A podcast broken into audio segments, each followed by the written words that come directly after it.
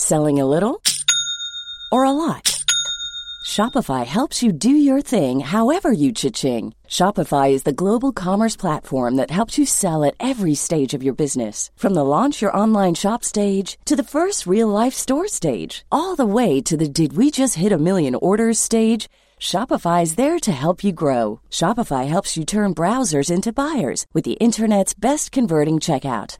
36% better on average compared to other leading commerce platforms because businesses that grow grow with Shopify. Get a $1 per month trial period at shopify.com/work. shopify.com/work. Hiring for your small business? If you're not looking for professionals on LinkedIn, you're looking in the wrong place. That's like looking for your car keys in a fish tank. LinkedIn helps you hire professionals you can't find anywhere else, even those who aren't actively searching for a new job but might be open to the perfect role. In a given month, over 70% of LinkedIn users don't even visit other leading job sites. So start looking in the right place. With LinkedIn, you can hire professionals like a professional. Post your free job on linkedin.com slash achieve today. It's the Kia Summer Sticker Sales Event, so give your friends something to look at. Like a B&B with an ocean view, an endless field of wildflowers, or a sunset that needs no filter. Make this a summer to share and save with a capable Kia SUV or powerful sedan. See your local Kia dealer or visit kia.com to learn more. Kia, movement that inspires. Call 800 334 Kia for details. Always drive safely. Sale applies to purchase of specially tagged 2024 vehicles only. Quantities are limited. Must take delivery by 7824. Hello and welcome to the Raptors Over Everything podcast for Yahoo Sports Canada. I'm your host, Wim Lou. Joining me on the podcast, two of my uh, favorites to talk basketball with. Um, Sahal, what's going on, Sahal? Good man. It's good to be back on. Fizzed up, you know me. Vaccine exactly, on, man. Feeling good. Yeah. Okay. Good. As long as you're feeling good. And uh, Assad, what's going on? Hey, on? what's up, man? Good, good. How you been? I'm feeling pretty good. Honestly, you know, first off, um, I think this is this. I feel like this is like one of the best first rounds I, I remember in a while. I just like feel interested in at least like half of the series, which usually for the first round you don't feel that way. Like I feel like first rounds used to be like very very predetermined, and already you're seeing some like pretty interesting developments across the board. Um, is that is that the feeling you guys are getting? So how else are we? Um, yeah. I mean, we talked about it a bit earlier before we even started recording that um, a lot of these series are fun, but there's some that, too, specifically for me, the Celtics Nets series and the 76ers Wizards series that um, I can't watch. I simply I can't watch it. I can't. It's not. It's not like it's basketball for me. Hmm. Um, for two reasons, the Celtics Nets. It's just a complete mismatch. It's David versus Goliath. Um, I would have loved to see Jaylen Brown in that series, but it is what it is. And then the, in the 76ers, 76ers are just boring as hell to watch. Um, and the Wizards can look so ugly at times, their type of basketball, especially if Russell's not doing like magical things. So, I mean, but it's good. Like, I mean, there's this other playoff. There's the Lakers Sun series, the Mavs Clippers, um, Grizzlies Jazz looks pretty good. So, I mean, I'm excited. Like, this is this is good so far. These are good matchups. Yeah, I think we got I think we got kind of crappy matchups in the East. Like they didn't really work out the the best way they could. Um, also, I think the East is just like it kind of just sucks because the the teams that are at the bottom there are just like injured or deprived or whatever they might be. Right, like they're just not Mhm. at full strength. And the teams at the top of the East are actually really freaking good. Like those are the top contenders in the entire league. Um, while as in the West, like you have like you know fake seeding because like some teams got hurt and injured and COVID ridden, some teams didn't. So you've got like these fake teams at the top of the conference, and you've got like some like legitimate contenders at the bottom of the conference, and then you had you know the Clippers decided to tank into the worst possible matchup for them, so it, just, it makes for some real good basketball, you know, because you've got like the two seed Suns who should be like a six seed in like maybe a six or five seed playing against the Lakers who should be a one or two seed. So it makes like it's like all right, you get all these flip flop matchups in the first round where the team that has home court shouldn't have home court. So it's fun to watch. I'm enjoying the Western Conference ones. Yeah, I was gonna say let, let's start there. So I, I've got the eight playoff series ranked so far. Obviously, this is only through like two games in the series so far, but through two games in the series, these are the eight playoff series. These are ranked according to the ones I'm most interested in. Number one is very obvious: Mavs Clippers. Mavs up 2-0 on the Clippers. Luka is, I mean, bro, the things Luka is doing to this team is just it's He's just special. funny to watch, man. Like when he started in that se- that second win, when he just like comes off the high screen and that two for one and does like a one leg. Yo, it's not even a one leg kind of jumper. He just put that leg up for fun. Like it's like when you like drink tea and you put your pinky up. You Like it's like that. it was like that. Like I didn't know what basketball managed because he wasn't creating separation. I don't think he was creating balance. He was just doing it just you know because he could. Like, um, okay, I'll, I'll start here. Like, is there any way for the Clippers to get back into the series and maybe win it the way we kind of expected them to coming into the series? So Oh man, you know what's funny? I have a bet on the Clippers winning this series. I made it just after Game One. okay, man, oh man, like you said, man, Luka Doncic for me, he's making the game. He's he's playing the game like it's a video game. He's just having fun. He's shooting these ridiculously tough shots, like you said. Um, and he has two of maybe the top five, I want to say, perimeter defenders in the entire league when it really, really matters, and Kawhi Leonard and Paul George on him all game long. But Tyronn Lue, for me, what are you doing? You, this switching thing, I don't know it's if terrible. he thinks man. that's a if he's trying to emulate what Nick Nurse is doing to other teams or whatever it is, but bro, you can't have Patrick Beverley on Luka Doncic and just allow that to happen and allow him to drive in every single time. This Doncic guy is he's his father at this point in the series. They're two games in. Dallas Dallas is up 2-0 and they're All going back to Texas, man. Like this is crazy to me. Um I don't I don't know, man. My my brain is telling me that the Clippers still stand a chance. Uh, they can get one in Dallas for sure, but I think Dallas took two in, in LA. I don't know. I just don't see a, a world where the Clippers can come back. And if they do, man, shout out to Kawhi. Um, but we're seeing Luka Doncic, who's probably one of what seven, eight players in the league who can really up the ante in the playoffs. He really improves his, his his entire level. So for me, I don't know. I don't see it. I see Mavs winning in six at this point, up to zero, going back to Dallas.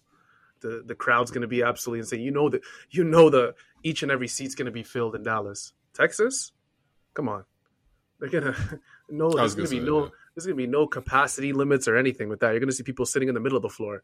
So yeah, there's, there's just no way. Dallas and six, man. I, I and I and I say that sadly because I'm going to lose this bet, but Dallas and six. That's tough.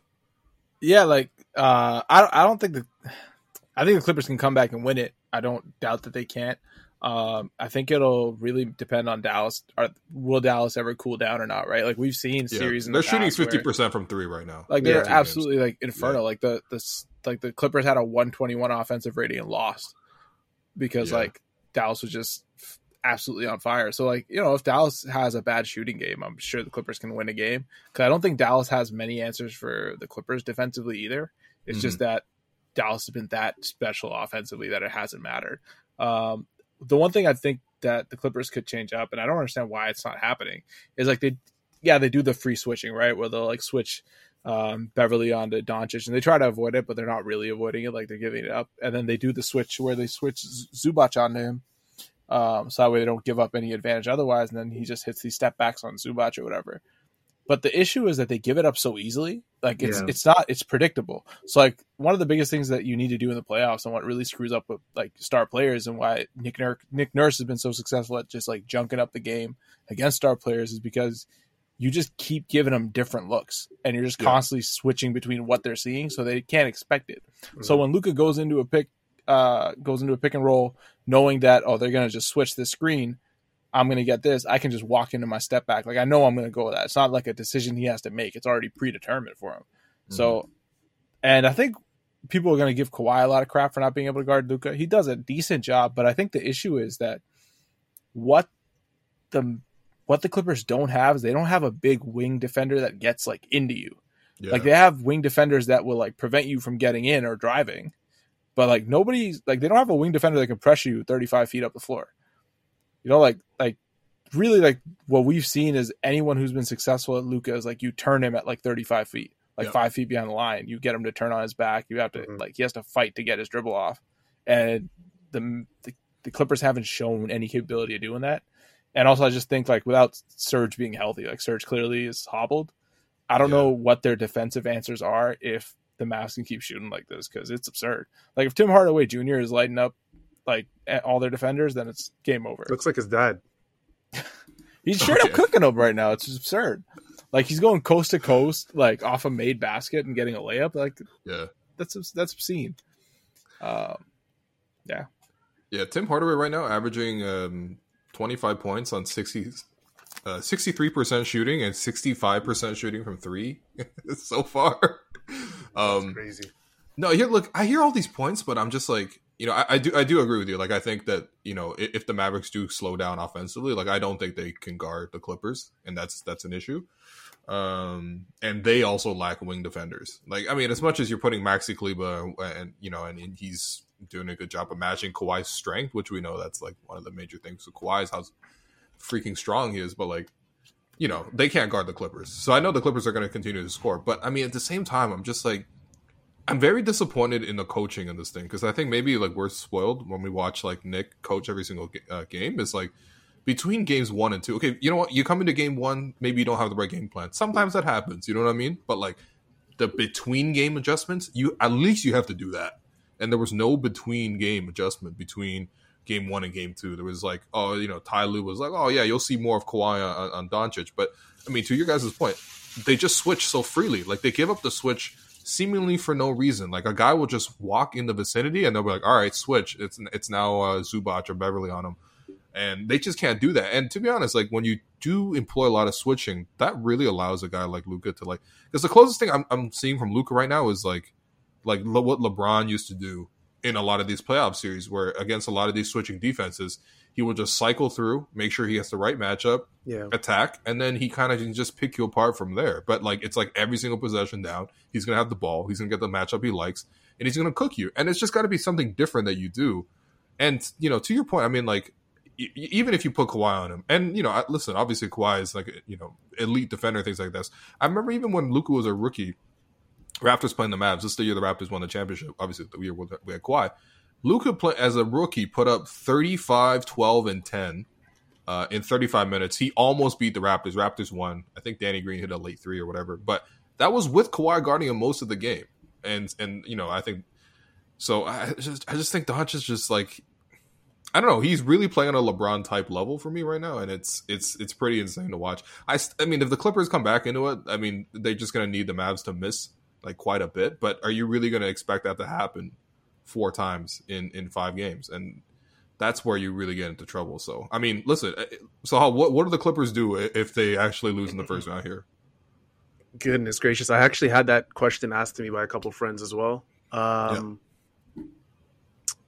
it, from a front office perspective, you know that things have to change around if you if you get Kawhi back, I'm assuming at this point, really no matter what the result is of, of this series or the next series, that Kawhi wants to stay in LA. Um, unless a completely Well, unusual Kawhi leaves? situation. Yeah, Oh, unless a completely unusual situation happens where like the Lakers can fill like create cap space or something, or Yeah. he can just find a better situation. I doubt it. I don't, I don't think he's going to leave the Clippers no matter what happens. So, um, you got to you got to fix the sporting cast. Why are we two years into this Kawhi, you know, process with the Clippers, and you just watch them win a championship, a world championship with the Toronto Raptors in his first year there. He had Kyle Lowry, Fred VanVleet, Norman Powell, Pascal Siakam, Marcus Gasol, Serge Ibaka. He had all these guys around him. But one of the key things that you know Kawhi needs is a very good playmaker. Mhm. And who have been their guards? Reggie Jackson? Yeah, their their guards. We're talking about 2021 Ass. Reggie Jackson. We're not even talking about like the Well, Reggie Jackson who was who was somewhat all right, you know. No, in- we're, we're talking about Reggie Jackson. Reggie Jackson, man. We're talking about we're talking about Reggie good. Jackson wearing a visor, oh yeah. um, you know, as an excuse for whenever he makes these terrible well, you can't turnovers. you can't you can't hate on them. Like they got Luke Kennard. oh yeah. And They're he's paying- been he's been invaluable in the playoffs. Yeah, he's been absolutely invaluable. Sixty-four million dollars to warm the bench. You can't Yeah. find anything better than that. How is there a Chandler Parsons for every generation, man? Yo, it's absurd. I I can't believe like with my thing with the Clippers is just like they really did jack They're once nasty. they got Kawhi. Like they, they Yeah. got Kawhi. He made them trade for Paul George. They made a terrible like it's not a bad trade because you get Paul George, but it's a bad Mhm. trade because you literally and like after you make that trade, you had no assets left and you didn't have a team. hmm And I guess they were counting on Lou Williams, Patrick Beverley, and Montrezl Harrell to fill. Like last year was their best shot at it. And honestly, was, I didn't. yeah. I didn't mind their team last year. Like if they had Rondo on last year's team, they they probably would have done fine, but they didn't. Um, and then same this year. I think they just don't have. One of the big issues is I think they rely too much on Zubac defensively, and he's just not up to He's scuff not it, defensively. man. like he's not close, Can't but he's not close enough. Like he can't really hedge high on the pick and roll. He's not really locking down um, those like second and third rotations as a big man. And he Like, definitely you can't switch. And he definitely And- can't switch. Yeah. Yeah, like he's fine in the switch. Like it's not like he like Doncic is hitting some pretty crazy shots, but like he just isn't intimidating in the switch in a way that like because like one of the things that I just don't get with the Clippers is they have all this wing size and length and stuff, but at no point when you're watching Dallas play them do you feel the Clippers size at all. Yeah, That's true. Like they don't Well, impose anything defensively. Like they're there, they're in their face. They're great for the photos. Like they have the hand up, and hmm. it looks like it's good technically. But I think like they don't disrupt like the ball handler's rhythm at all. Like Doncic will be chased with Kawhi on his hip, whoever on his hip, help defender coming over, and at no point is his dribble interrupted.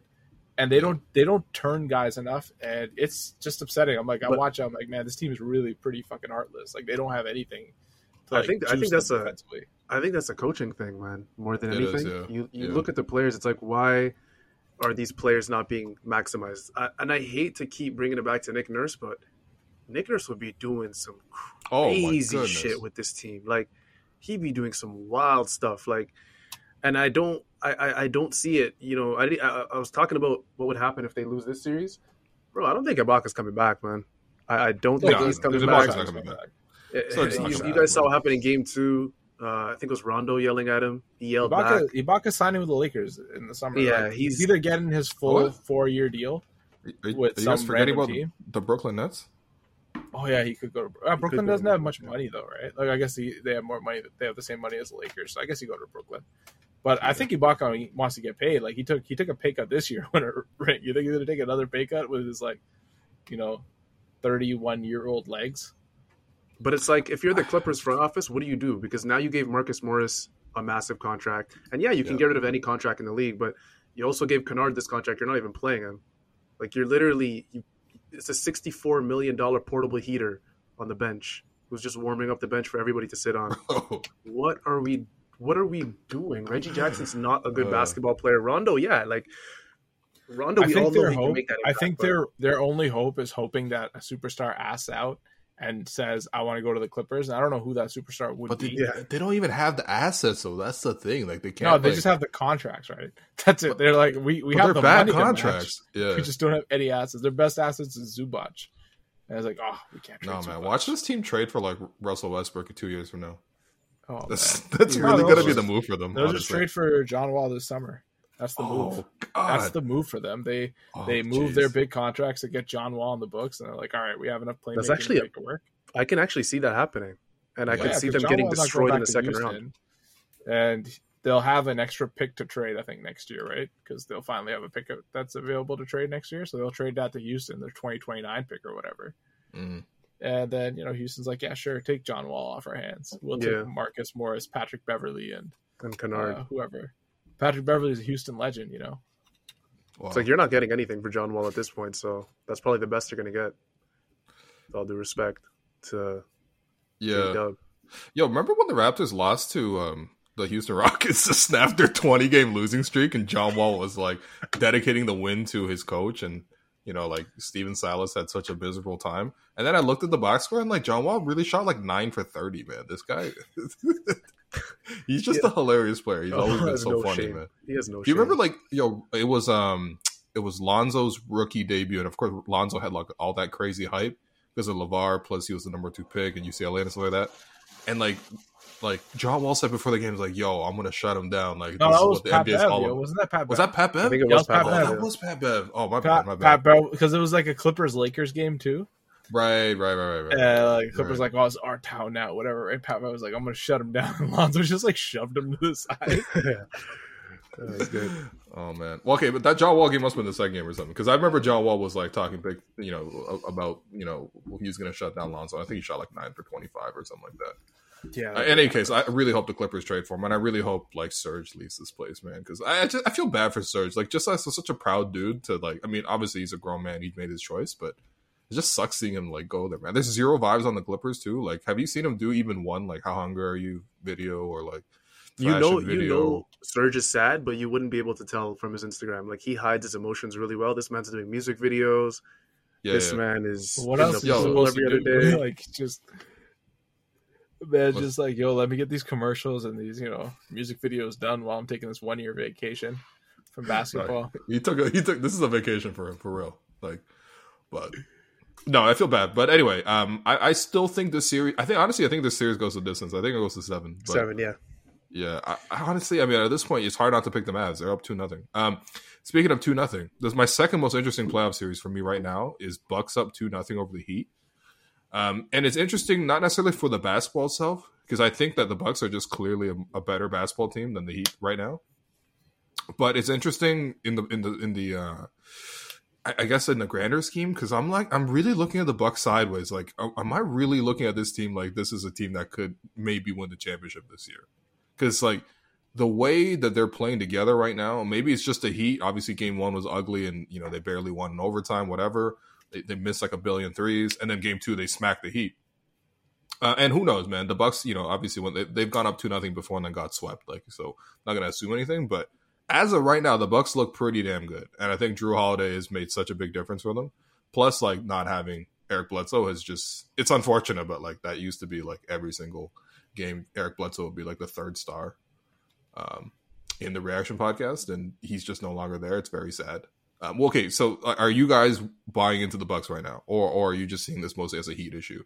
Uh, I I think it's more a heat issue. Like I think the Bucks again when the Bucks um are playing against a team that just can't match up with them, there it doesn't matter. right? yeah, Like, they it do steamroll. They they matter. really do love to steamroll teams. They are a very they've always been a good steamroll team for three years running, right? Like that Celtics team when they got a hold of that Celtics team. Yeah, they the, they Celtics yeah. stole Oh, game yeah. one, which looked that game one looked very similar to this Heat Bucks game one. They just happened to pull it out because the Heat Right. literally had nothing. Right. Um, but then the Heat they just steamrolled that Celtics team after that, and they steamrolled whoever in the second round before getting to the Raptors. So like with the Bucks, I don't think I we're not going to know anything until they play a team that's at their caliber. Like Mm. the question is like again for the Bucks, the question ends up becoming is when you play a team that can actually like stay in pace with your offense throughout this throughout the throughout the game. When it comes to those final five minutes, what does your offense create? Because it, it is difficult, even with Jrue Holiday, like their offense, when it comes down to just like tit for tat, like possession, possession, possession to possession, in the clutch, they're still going to struggle. Like they really, really have to bank on just their defense holding true, which they've made some changes defensively that you know like actually make them decent matchups. And then you have to kind of see how the offense plays out. Like, is Khris Middleton going to be good enough over the course of a series to close out three or four clutch games against like the Sixers or the Nets or Mhm. whoever comes out of the West, right? So I still don't believe in them in terms of as like a true true contender. Um, if they go and steamroll the Nets now in the second round, then obviously it's just like okay, then we're all stupid and this is just they are the Goliath that they say they are. But I still don't buy it because like Giannis still airballing free throws, dog. Like what what are we? yeah, It's it's unfortunate because man, Milwaukee did what the Clippers didn't do. They had Eric Bledsoe at point guard for a couple of years, who's essentially Reggie Jackson um, in terms of how bad they both are at basketball. Um, I give Eric Bledsoe credit for one thing. He's a very good on ball defender. We saw that against some of the best teams Yeah. in the East the last couple of years. it's true. But when when things get grimy and things get nasty, Eric Bledsoe's a guy that the entire you know NBA Twitter is making fun of um, simultaneously. So um, yeah, they got Jrue Holiday. They upgraded massively at point guard. my thing was early on in the season was that their bench was weak. Um, Mm-hmm. They lost a couple guys. They brought in Bobby Portis. They brought in Forbes. Um, else? Con- uh, Connaughton came back. Um, yeah, they they got they got PJ. yeah, and then and then midseason they ended up getting PJ, which I loved because you need a guy like PJ in the Yeah, playoffs, and I always felt like the Bucks bench needed a guy like PJ. Um, uh, there's a lot of young guys on that bench, guys with playoff experience, sure. Um, even Donte, who's a starter, has some playoff experience as, as a young guy, but PJ, you need him. Um, but uh, you know, Assad's right because when I think about this team against the Nets in the second round, who they will face, like let's be serious, the Heat of series is, is over. Um, Bam Adebayo for me has been the most disappointing player in the whole series because Mm. He has Nah, made he's Brook lost his Lopez. confidence, man. Yo, Bam Adebayo being a premium Serge Ibaka is like something that doesn't get talked about enough. Like the Okay. dude's like That's Like- honest. That might be a compliment. like we heard Nah, we man, heard too for like two years just like how trash Pascal is compared to like Bam and like all these other like guys that are up there. Like this year was Randle and these other guys, and it's like okay, let's see what you can do in a playoff series when it matters. Like Bam Adebayo had a good bubble last year, but he was doing it against like you know teams that were injured. He did great once Giannis hurt his ankle and went out. He did great against um, whoever the hell they faced in the, East, the Eastern Conference, the, the Celtics, who didn't have a big. But it's like, okay, Bam, what are you going to do when there's actually a player that's bigger than you? Which there are. Like Anthony Davis, put put Bam, like Bam was injured for that series, sure, but like the guy doesn't have a jump shot. He doesn't trust his jump shot. He doesn't trust the jumper. Yeah. which Yeah. is like, hey man, like I know that Bam is a very good player, but this is where things get carried away, where people are like, "Oh, Pascal's trash," and I'm like, "Yo, Pascal's not trash. Pascal's very good." But again, like, there's just certain roles that guys fill, right? Like, Mhm, Bam's a great number two, and the problem with the Heat isn't even Bam really; it's Jimmy Butler's trash. Yo, Jimmy playing Butler I mean, shooting guard. I mean, to 20 be fair, to be fair, guys, they're both they've both 25. been trash. That's true. Yeah, you're right. You're right. Yeah. No, but Jimmy Butler's shooting 25 percent, and he has to create a lot of offense, and he's not doing anything, man. 25 percent. Now, there's only two games. That's that's terrible. Um, I, by the way, the, the one thing with the Heat that just doesn't get mentioned enough is how old this team is.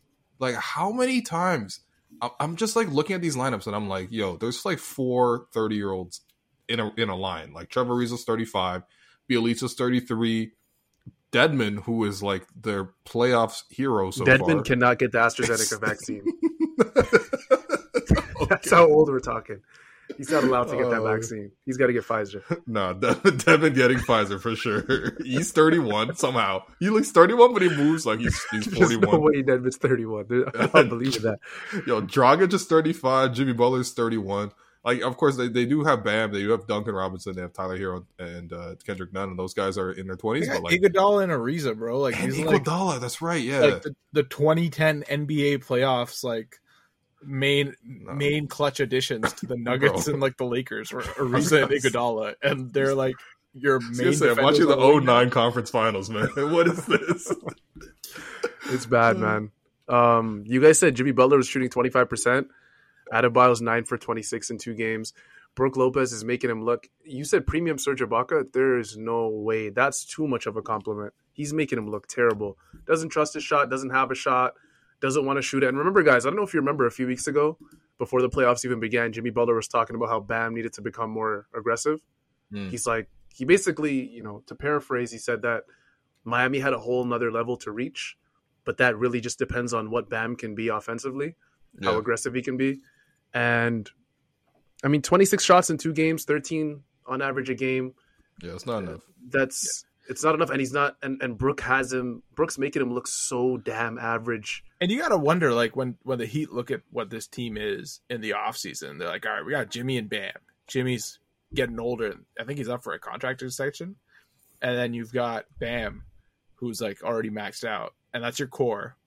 With Duncan Robinson, who um, you're assuming they re-signed because he's a restricted free agent. Maybe I mean, he's been like their second best player in the series. like maybe they try to trade him or sign and trade him somewhere, but who knows? But like if you're Kyle Lowry and you're looking at the team, first of all, if you're Miami, is Kyle Lowry even the fix to your roster? I, I don't think so. yeah, like, I, am not, I'm not gonna I lie, don't that's know if it. old Kyle Lowry is what you want to spend your He would help. your cap space the, on. he's not the solution though. It Like- would help, but I mean, again, like they're like you, you look at their team right now, like Dragic, Herro, Nunn. Those are the three guys that are generating most of the offense for them. Uh, uh, in addition to Butler, and like of course Kyle's an upgrade over all three of those guys, but you, you, you, it's not like you you bring in Jrue Holiday to replace Eric Bledsoe. It's not going to be that kind of impact. hmm Yeah. With all due respect to Kyle, you know. And then if you're Kyle and you're looking at the team, you're like, is this is me joining this team really better than the team that I'm already on? Like, is that Miami team with Kyle Lowry better than the like? Because that Kyle, if Kyle Lowry went there, I think they'd have to they'd have to they have to time it with Duncan Robinson. Because I think if Duncan Robinson gets offered a contract, then all their cap space goes away right away. Yeah, but can they can they do that thing where they um the executives like ev- evade the um the courier? like you know how they send like they send like a, a, a DoorDash delivery guy to your house, but if you just keep like r- running around in the basement and he can't find you, it doesn't technically start. I don't know. NBA's weird like that, man. Well, that's what happened. Like the Knicks ran away from whoever it was at Summer League in like 2010 or 2011 or 2012 for like mm-hmm. three days because they, they were just like, we don't want to know about this contract that you're offering Landry Fields or whatever it was. Damn. Yo, shout out Landry Fields, man. Shout out to him. He's um he's in a front office role, no? Yeah, Yo, by the way, Landry Fields might be younger than like half the Heat rotation. Yo, you know what's wild? Not Just even like- kidding, Just man. like I think the wildest thing in this playoffs that happened that I realized was that Derrick Favors is only like what 30 years old or something. Th- No, there's no way. Derrick man. Favors has been in the league. He's for 23 29. years. He's 29. Derrick Favors is 29. He's already played Wait, six no, no, times no, no, no. for the Jazz. Derrick he's not. Favors age. He is 29 years old, 1991. He turns 30 uh, in When July. did he come in the he came in the league as a, as a 2010 draft. He's been here 11 years. Yo, wasn't he traded for Devin Harris? Like Was that was that the trade? Derrick Favors feels like he's been in the league forever, and yet somehow he's like 29 years old. And I'm like, that's insane. I feel like I've been hearing about Derrick Favors for like my entire life. Yeah, damn. He really third is. I overall just checked. pick. Third overall pick.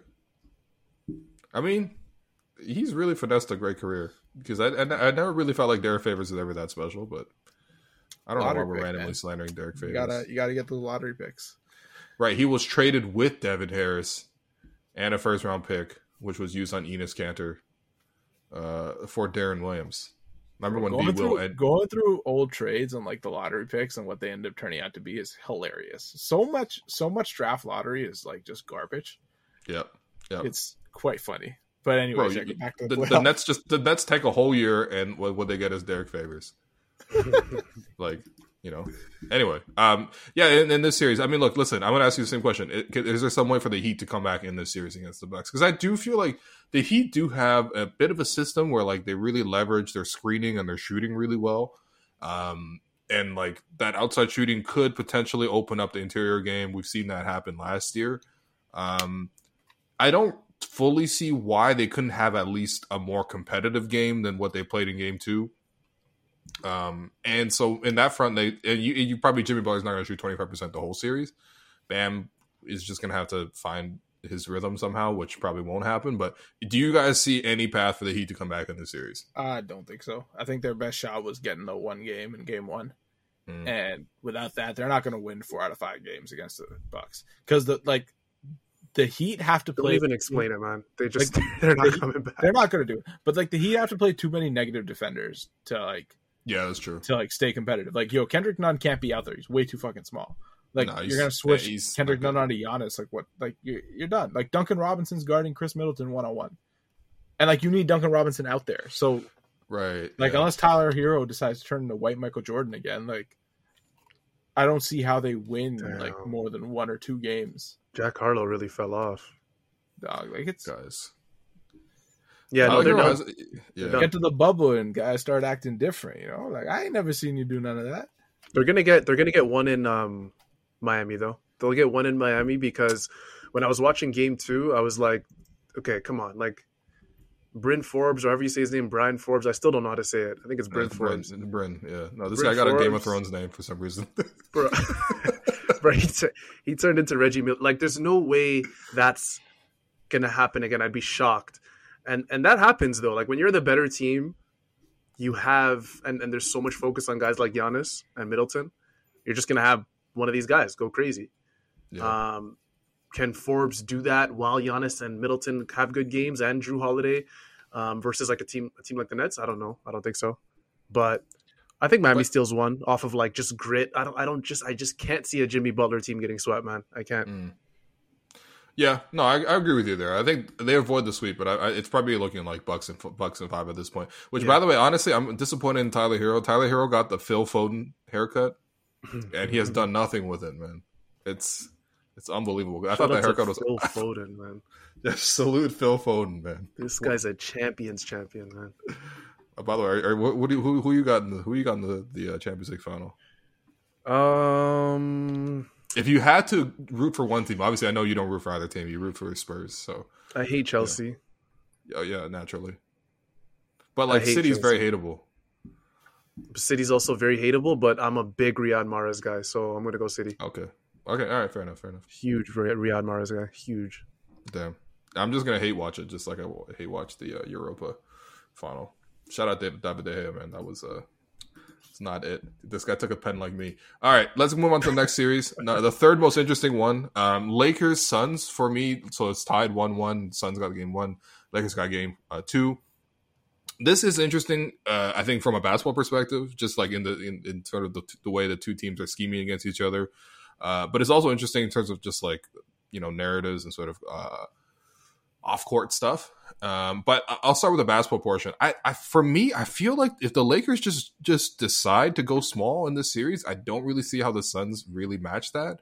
But if they stay big, they're gonna need like Drummond to play the way he played in Game Two, where he was like very aggressive, getting a lot of offensive rebounds, and um, just generally causing issues. Of course, AD obviously was way better in Game Two, and that was the main reason they won. But um, from a basketball perspective, I mean, I, I would still favor the Lakers here, but the Suns are pr- are a really good team, and I really feel like people are overlooking just how good they play together. And I felt like they've they've done that all season, and they've done that to the Lakers now.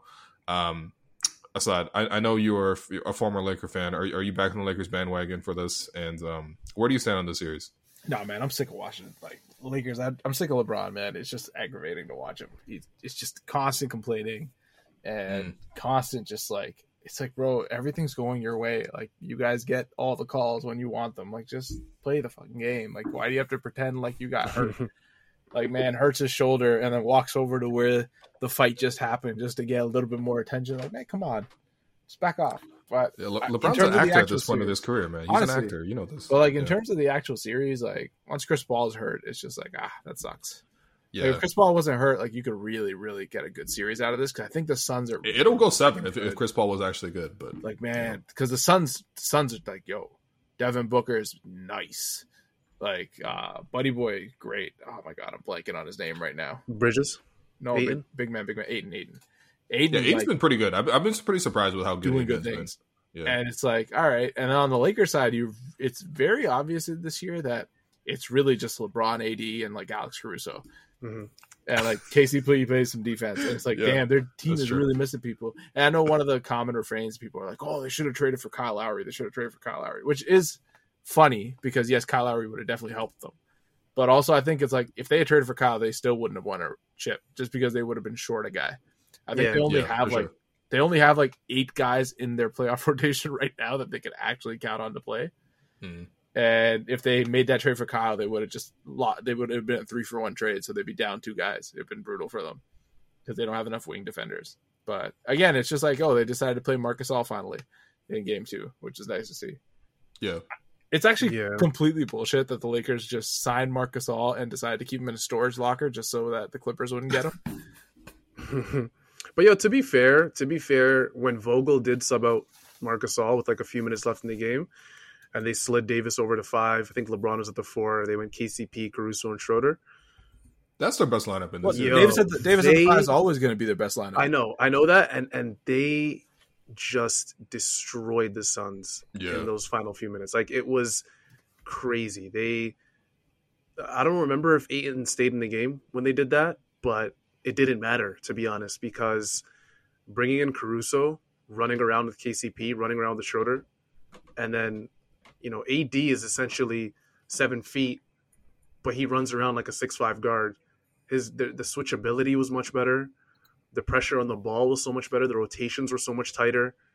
Um, and this isn't like a, a shot at Marc Gasol. I think Marc Gasol can actually play a role in this on this playoff team in this series and in future series for them. But their AD at the five lineup, goodness great. I just don't see how the Suns can beat that. I, I don't see how that happens. And and in game one, when AD and LeBron had lackluster games, I was thinking to myself, eh, to be honest, there's no way I think the Suns could have won game two because I can't see myself watching LeBron and AD have two straight lackluster games. So, yeah, man, AD at the five lineup, that small ball lineup that they run, Yeah. it's it's it was destructive, and the Suns had no answer for it. Yeah, it does feel like the the Lakers are one wing short um in in this series um to to, to, to like truly get like a Lakers in 5 situation. So I still think the series is going to go a little longer. Um Kuzma has Kuzma has 2 points in this series. That's that's tough. I feel like Kuzma actually had a low-key okay year. But yeah, he's going to have to like be more prominent. I think he could Well, he- pr- definitely be a guy who contributes, but He's become like an two actual like decent defender. Like Yeah. he's actually like good Yeah, sure, defensively. for sure. So as long as I think that with the Lakers again, it's just like yo, LeBron, AD, and a couple guys who can shoot and defend. That's all they really need. yeah. Um, and it sucks because this was like this was the matchup where like if you're gonna get the Lakers, like you get them in this in this matchup, right? So like because LeBron's still kind of coming back, AD's not in the form, his jumper is not hitting at all. So Yeah. Chris Paul to get hurt, like it honestly just sucks. But I'm sure Devin Booker's gonna go off for at least two more games this series. Think he's got a couple 30, 40 balls in him. So Mm. Um, I, I will have to say though, I feel like the Lakers' perimeter defense is a little underrated. Like I, I do feel like KCP puts a lot of pressure on guys. Like I thought at the end of the game too, for example, that game was. I mean, even with the Lakers going small and they were looking really good, I felt like the game was still there for the Suns, and Devin Booker just couldn't create good shots for a very important stretch. And at the end of the game, he got like ten free throws in a row for some reason. I don't know. Like the end of the game took forever, but um, I, I feel I feel like there's the Lakers can still do a number on, on Devin Booker if it's just Devin Booker. And by, by the way, it's not just gonna be Devin Booker, even if Chris Paul's hurt, because I really do like one of the funniest things for the series is that Cam Payne has just turned into like a real pivotal player. And that the Lakers Yeah. do kind of struggle with like quicker guards. They kind of had that issue last year a little bit too. Um, and yeah, Cam Payne was really just like turning the corner on Marcus Gasol and getting to the, the rim and getting layups and you know kicking it out for threes. Suns do a really good job spacing the floor as well. And honestly, I'm just happy for Cam Payne because again, th- this guy. I mean, he came to training camp. He came to Quebec City and had no chance to make the Raptors, man. Like this guy was just there for for the scenery. This guy came for poutine, basically. He, he, well, to be there- fair, he's he's too tall to be a Raptors point guard, right? Like Yeah, you're right. You're right, you're right. came for the Beaver Tails and he got the hell out of there. No, but and honest, This guy came to stay at the Chateau Frontenac. and he got the hell out of there quickly. this guy came In all for grade eight, though- grade eight, uh, grade eight graduation trip. That's that's what he came for. Yo, everybody went on that trip. It doesn't don't know matter why, what man. school you were you were at. That tr- that trip was in. That's just crazy to me. Yeah, That's crazy to me. But no, in all honesty, if, if Paul's not going to get healthy, and uh, from the other side of the coin, right? If Paul's not going to get healthy and, and Cam Payne cools off, Mm. you the Suns offense because you know what you're going to get from Booker. The Lakers Yeah. blitzed him like crazy in Game Two, um, and he still had 31. I'm pretty sure. So you know what you're going to get from him. You know he's going to be an absolute tear. Uh, he's going to be a monster the entire series. But if you don't get enough from Chris Paul and you don't get a guy like Cam Payne going crazy or Cam Johnson, the Suns are done, man. As, as, as hard it is as it is to say, yeah. I trust LeBron and AD. They're you know they're superstar level far too much for me to just say that this series can go to seven because Chris Paul does not look healthy, and I don't know if I trust Cam Payne or um, or even a guy like Cam Johnson or even Miles Bridges to just yeah. for each of them to rotate with these, really like- create. yeah twenty plus points points per game. So I don't know. I'm I'm saying Lakers in six. To be honest, I think Suns get one more and it's and it's over. Are you are you guys confident in the Lakers right now? Like, if you got to pick a team to come out of the West, is it still the Lakers for you guys? Yeah, for me, yeah. I think they're not at their best. They're not at their top level right now. Yeah, it's not close. Um, yeah, they're not even close. But as as if you're a Suns fan, I'm sorry, but they're they're essentially using this as a scrimmage run this series um, to really That's get tough. no, but I'm being honest because when you really look at it, this they're Yeah. going to win this series, and they're going to use this series to reach the next level. And I don't even think the next level is going to be their top level because Yeah, the true. Lakers look really bad right now compared to what we've seen over the last year and a half. So, um, yeah, this is this is the scrimmage run, and then the next one's level two, and then we'll see what happens. Who are they? Are they facing the Jazz, the winner of the Jazz series in the next round? Um, that's a good Suns question. are two seven, so they face they face uh three six. Who's three six? Denver, Portland. Ah, yeah. Nah, Yeah, they'll, they'll they'll they'll beat both those teams. they'll beat both those teams. Yeah, Yeah. Yeah. It sucks because like, like really the teams that I saw beating the Lakers would be like a healthy Suns team. Maybe they can pull it off. Um, a healthy Denver team, I think, could take them straight up because a healthy Denver team was actually able to guard really well this season. And I Yeah. thought, They like, got bigger on the wing. And Jokic is just like I don't think AD has an answer for Jokic, to be Right. honest with you. And then if it's not those, it's like all right, a healthy Clipper team could take them, but all those teams don't I look don't know like about they're that. gonna make anything. Uh, I, I think the Clippers like I don't I don't think people give enough credit to the fact that the Clippers are literally made for the Lakers matchup. Mhm. Uh, because basically for the Lakers to win the Clipper matchup, it's like AD has to just go off, and I don't think AD can go off for four out of seven games like that. I don't think he's built like that. also, who's so- guarding Kawhi? I don't think anybody is. I think that's the Yeah. the Lakers really don't have an answer um, for what the Clippers have as a roster. But it doesn't matter because they're never going to play because the Clippers can't even beat the fucking Mavericks. really, the only team that can probably beat the Lakers is the Mavericks because they Oh, just have, on, nah.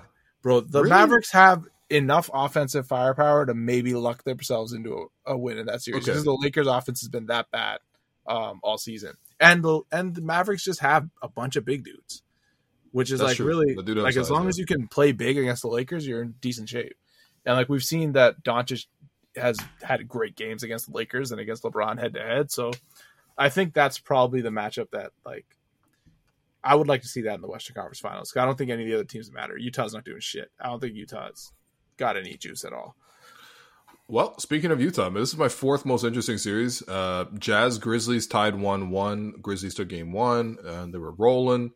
Uh, Dillon Brooks was doing his thing, and then the Jazz came back. Uh, game two, kind of a game of runs, but the Jazz were always kind of ahead, and they win. Now, I think the biggest thing is like, is Donovan Mitchell's ankle good or not? Because he did lead the game for a- long stretch there in the second half of game two, but he came back in and did some flopping and, and won the game, whatever.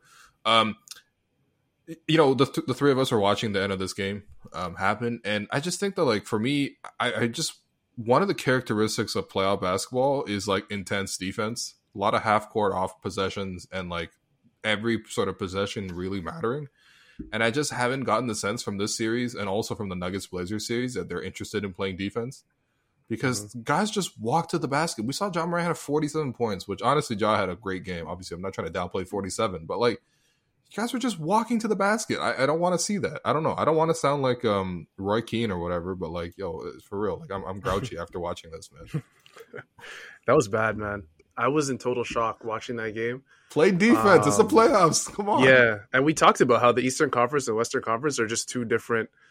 Um, Austin would literally said it perfectly. It's two different sports. It's like Mhm. you're watching this fast paced, you know, everyone's just driving past each other with no rim protection at all.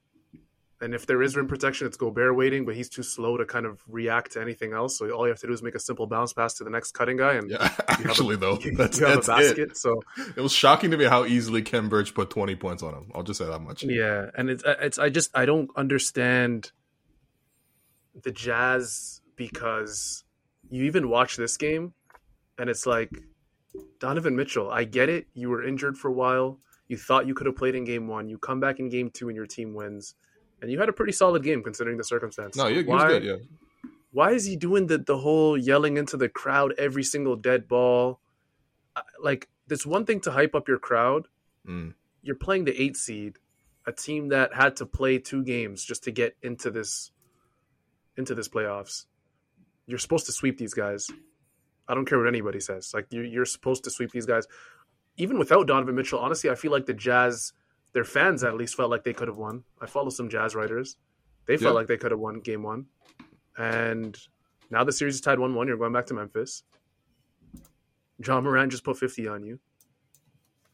um, good luck. I think the Jazz are still going to win the series. To be quite honest with you, um, they just have too much for for the Grizzlies to deal with. And can you really rely on Dillon Brooks to go? What did he do? Ten for fourteen tonight after thirty one points in game one. Like that's not going to keep happening. Shout out to Dillon though. Yeah, shout out to Dillon, man. He's we need he's, we need him for Team elevating. Canada. We need him for Yeah. Team Canada. Definitely. So shout out to him. And this this isn't a shot at Dillon. It's just like what we've seen from Dillon Brooks in his entire career. Like we're not. He's not this guy. And what I mean by that is we're not going to see thirty every single game from him. And you might need that for the Grizzlies. you know, if you have Donovan Mitchell back and Mike Conley and Rudy and all these guys are healthy, you're going to need Dillon to be a star um, because you just lost with Morant dropping fifty. So. Um, yeah, this game is this series is probably going to end quicker than most people would like. But just humble yourselves, Utah, because chances are you're probably not making that out of round two. Um, I'm honestly just waiting for the scandal that comes out when um, eventually Utah loses. Uh, probably gonna they're probably gonna lose. I want to say game if they lose game five in Utah. Ooh, I can't wait for the fans to just you know get a little brave, say No, a few on, words. no, it's gonna get crazy. Come on, we Oh, know Jazz on, fans, man. No, it's gonna get crazy. We know what those Hellman's mayonnaise fans are about, but um, That's tough. yeah, That's, that's tough. That's tough. No, you just. I mean, look, listen. I mean, the fans are out of control at this point, man. It's out of control. I think. What is it? I, I guess people. One of the nice things about the lockdown is that like people weren't out as much being shitty people, but like yeah, we saw in the. You know, apparently someone spit on somebody in the in, in the in, Yep. in the, in the against Trae Young from the Knicks fans, and then someone from the Philly fans like dumped popcorn on, on Russell Westbrook, and like, bro, why was he getting held back? They should have just let him go after the nah, guy. nah, nah, come on, man. You know, No, Russell Westbrook would have ended that. Man. He would have ended his life. The fans are getting too brave, man. This is getting out of control now because it's like, and then the guy like I saw a different angle just recently where the guy like pop, poured the popcorn on him and then he like scuffled back to his seat really of quickly. course, It's like, man. bro, what do you? You know what? There needs to be That's a something grown. needs to happen. that's a grown man doing that. something needs to happen because Russell Westbrook's right, man. If he did that to him in the streets, it'd be totally different. Totally. Yeah. Um, I thought I wanted to ask you about the Grizzlies in this series. Are, are you? Are the Grizzlies like better than we think they are? Obviously, because you know they came into the playing tournament. Um, I don't think they were favored uh, to beat Golden State. Of course, they beat Golden State. Golden State's a very deeply flawed team. It is what it is. Um, but I think maybe because they came in with such a small reputation that you don't necessarily think of them as that good. But like when I watch the Grizzlies play, like I really do feel like a lot of these guys are very confident, and a lot of these guys have pretty like diverse skill sets. Like I'm looking on their wing, Dillon Brooks and Kyle Anderson have been very very impressive. And then you put in Ja, and then you got you know pretty decent bigs. Like team's not bad. Like it, it really could compete with a lot of teams.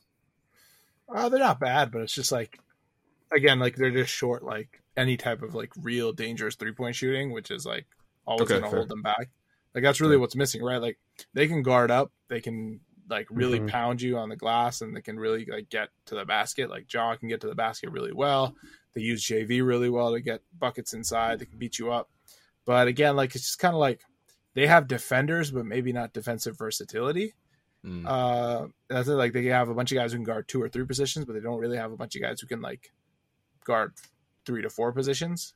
Um, so like I think they have like matchup weaknesses. Like I'm sure they'll be a good team down the road. I think they're maybe a year or two away. If John if John Morant really becomes a good three point shooter in the next year, like he's shown some games where he can really hit them.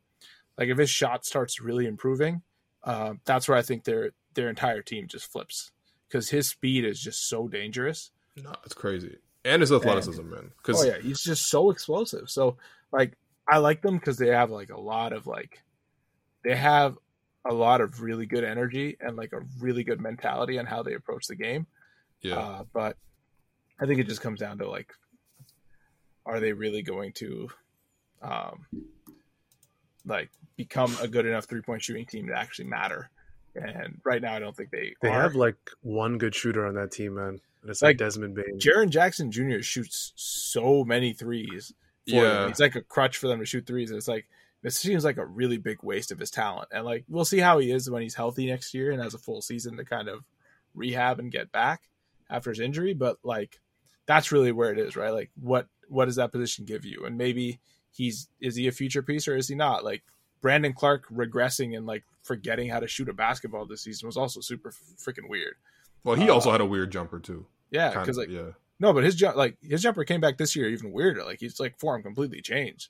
You can look it up, but his form like completely went out of whack this season for Mhm. no apparent reason. So um, it was confusing. Speaking of speaking of, you know, defending three to four positions, what happened to Justice Winslow? Is he like okay? Is he on that Um, team still, or he he is still on the team. I have no idea if he's okay because he's just racking up the DNPs? No, he just not doesn't play. It's unfortunate. Um, but I mean, he wouldn't help with the shooting. Which, by the way, No, he uh, definitely wouldn't. To your point, uh, game two, Grizzlies made eight total threes.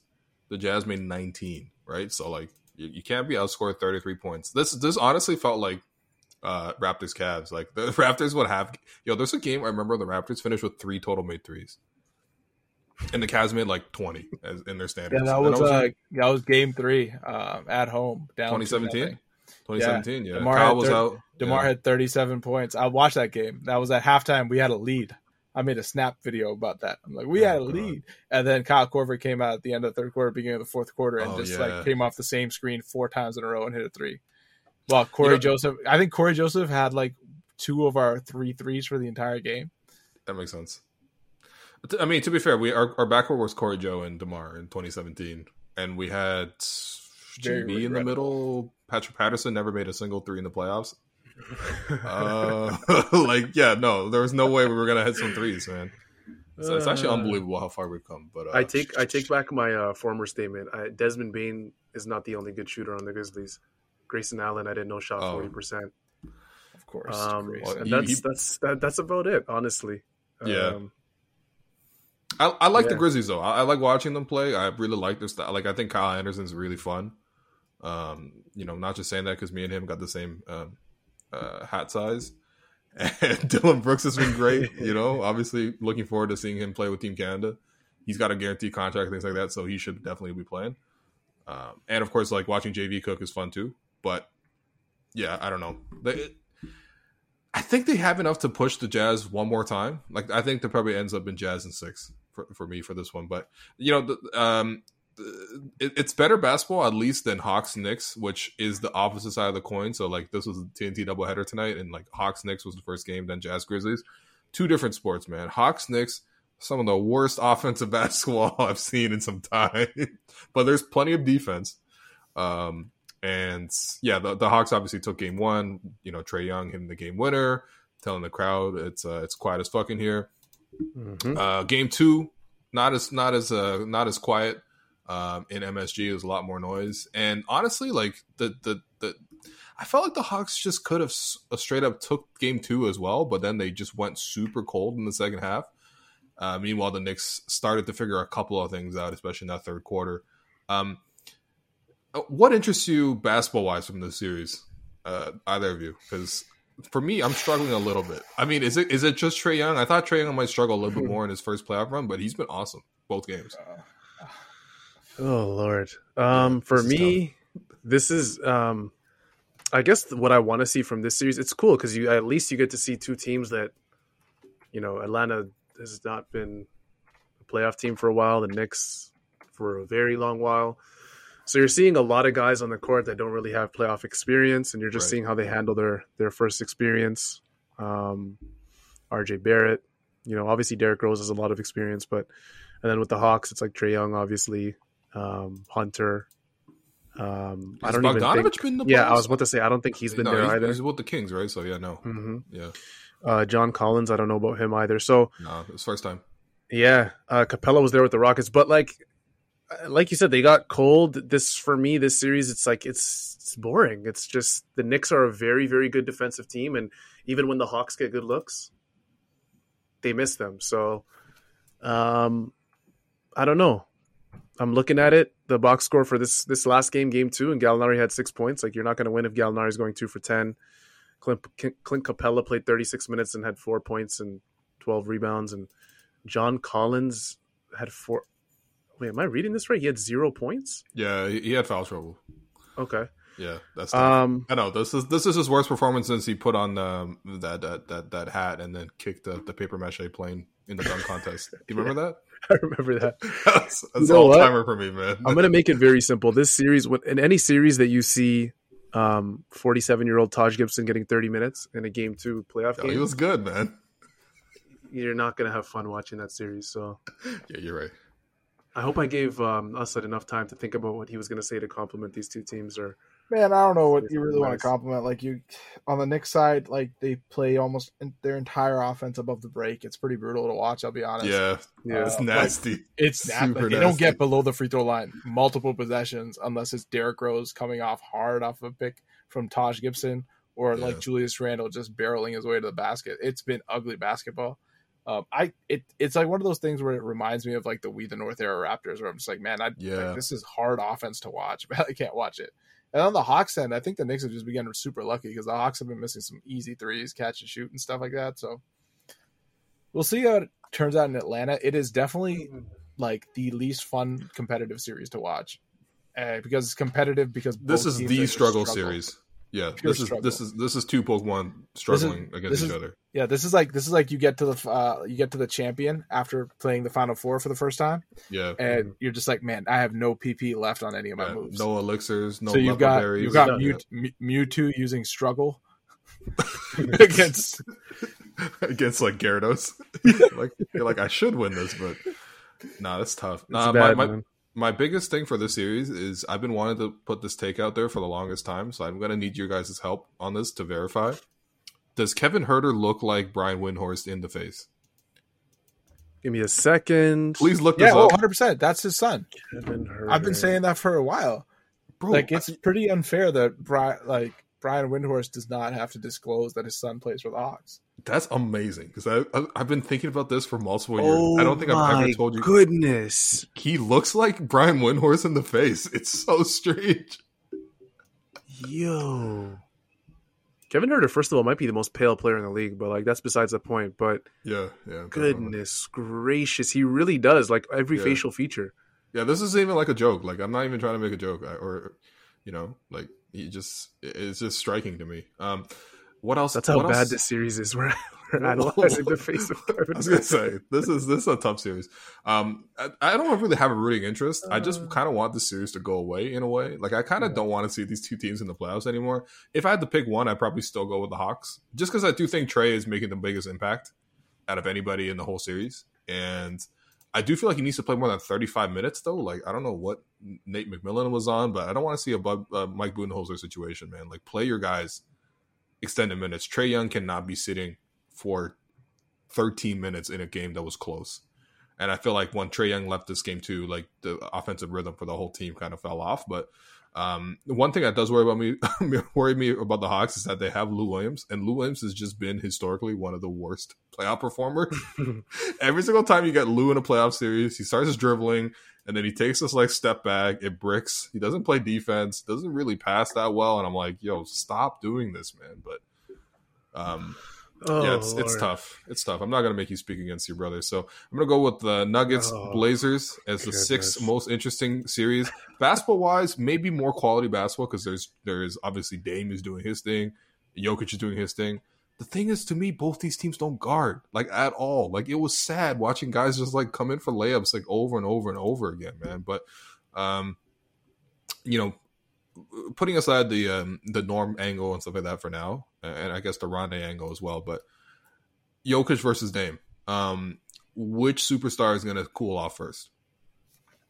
Mm, that's so. That's actually so tough because those two guys, you like. If you approached me in the middle of the street and you told me either of those guys was a top five player in the NBA, it would have probably sounded kind of outrageous a couple years ago, or even maybe even last year.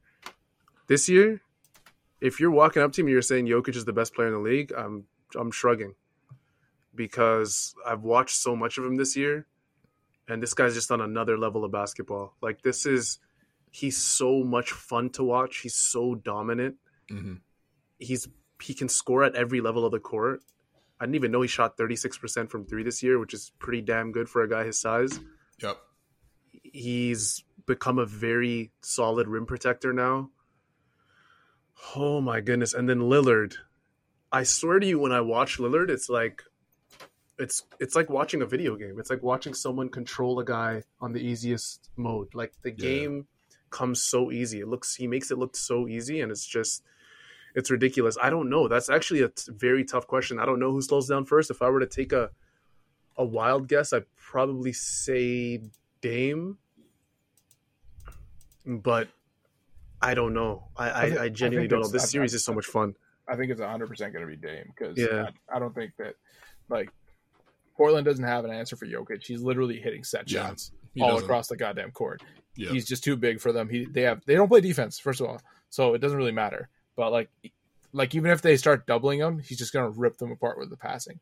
Dame, you know, historically he's had his like moments in the playoffs where he's hit crazy shots and stuff like that, but he's always cooled off in the playoffs. So he's just so reliant on the three ball. And then we saw last game once they put Aaron Gordon on him in the second half Yeah, I like he had a lot of trouble with him. So Yep. I think that series is more or less like I think Denver's going to end up winning it, and it's just going to be another one of those series where it's like, and honestly, I think Portland it might turn on whether they finally decide to like stop spamming Damon CJ ISOs constantly, like do anything. but they don't else. have other plays. That's the issue. like with them. why don't you have any don't- other plays like you have offensive players now like you Why can is- actually move the ball like norm powell is just sitting in a corner doing nothing why Yeah, is that it's- happening like They don't have other Stotts. plays.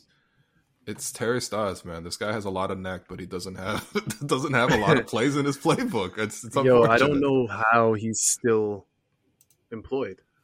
I don't know how. No, this is this is it for him. This is it for him. I, unless he wins the Yeah. championship, he's done. Yeah, Which- that's literally what he has to do. Yeah. Yeah, I mean, I agree with you. I think Lillard is- is going to be the one to cool off. I, th- I think the the Gordon adjustment is really nice. Um, the thing is, I just don't. I feel like I don't see any defensive intensity from Portland whatsoever. But I don't, also don't even see like defensive creativity. Like, are you going to show Jokic different looks? Are you going to double him sometimes? Are you going to zone up against him? Do He's a- something. he, he might Again, be like one of the only players in the league that if you double him, he becomes better. That's like he'll just carve you. That's He'll true. Carve you into pieces.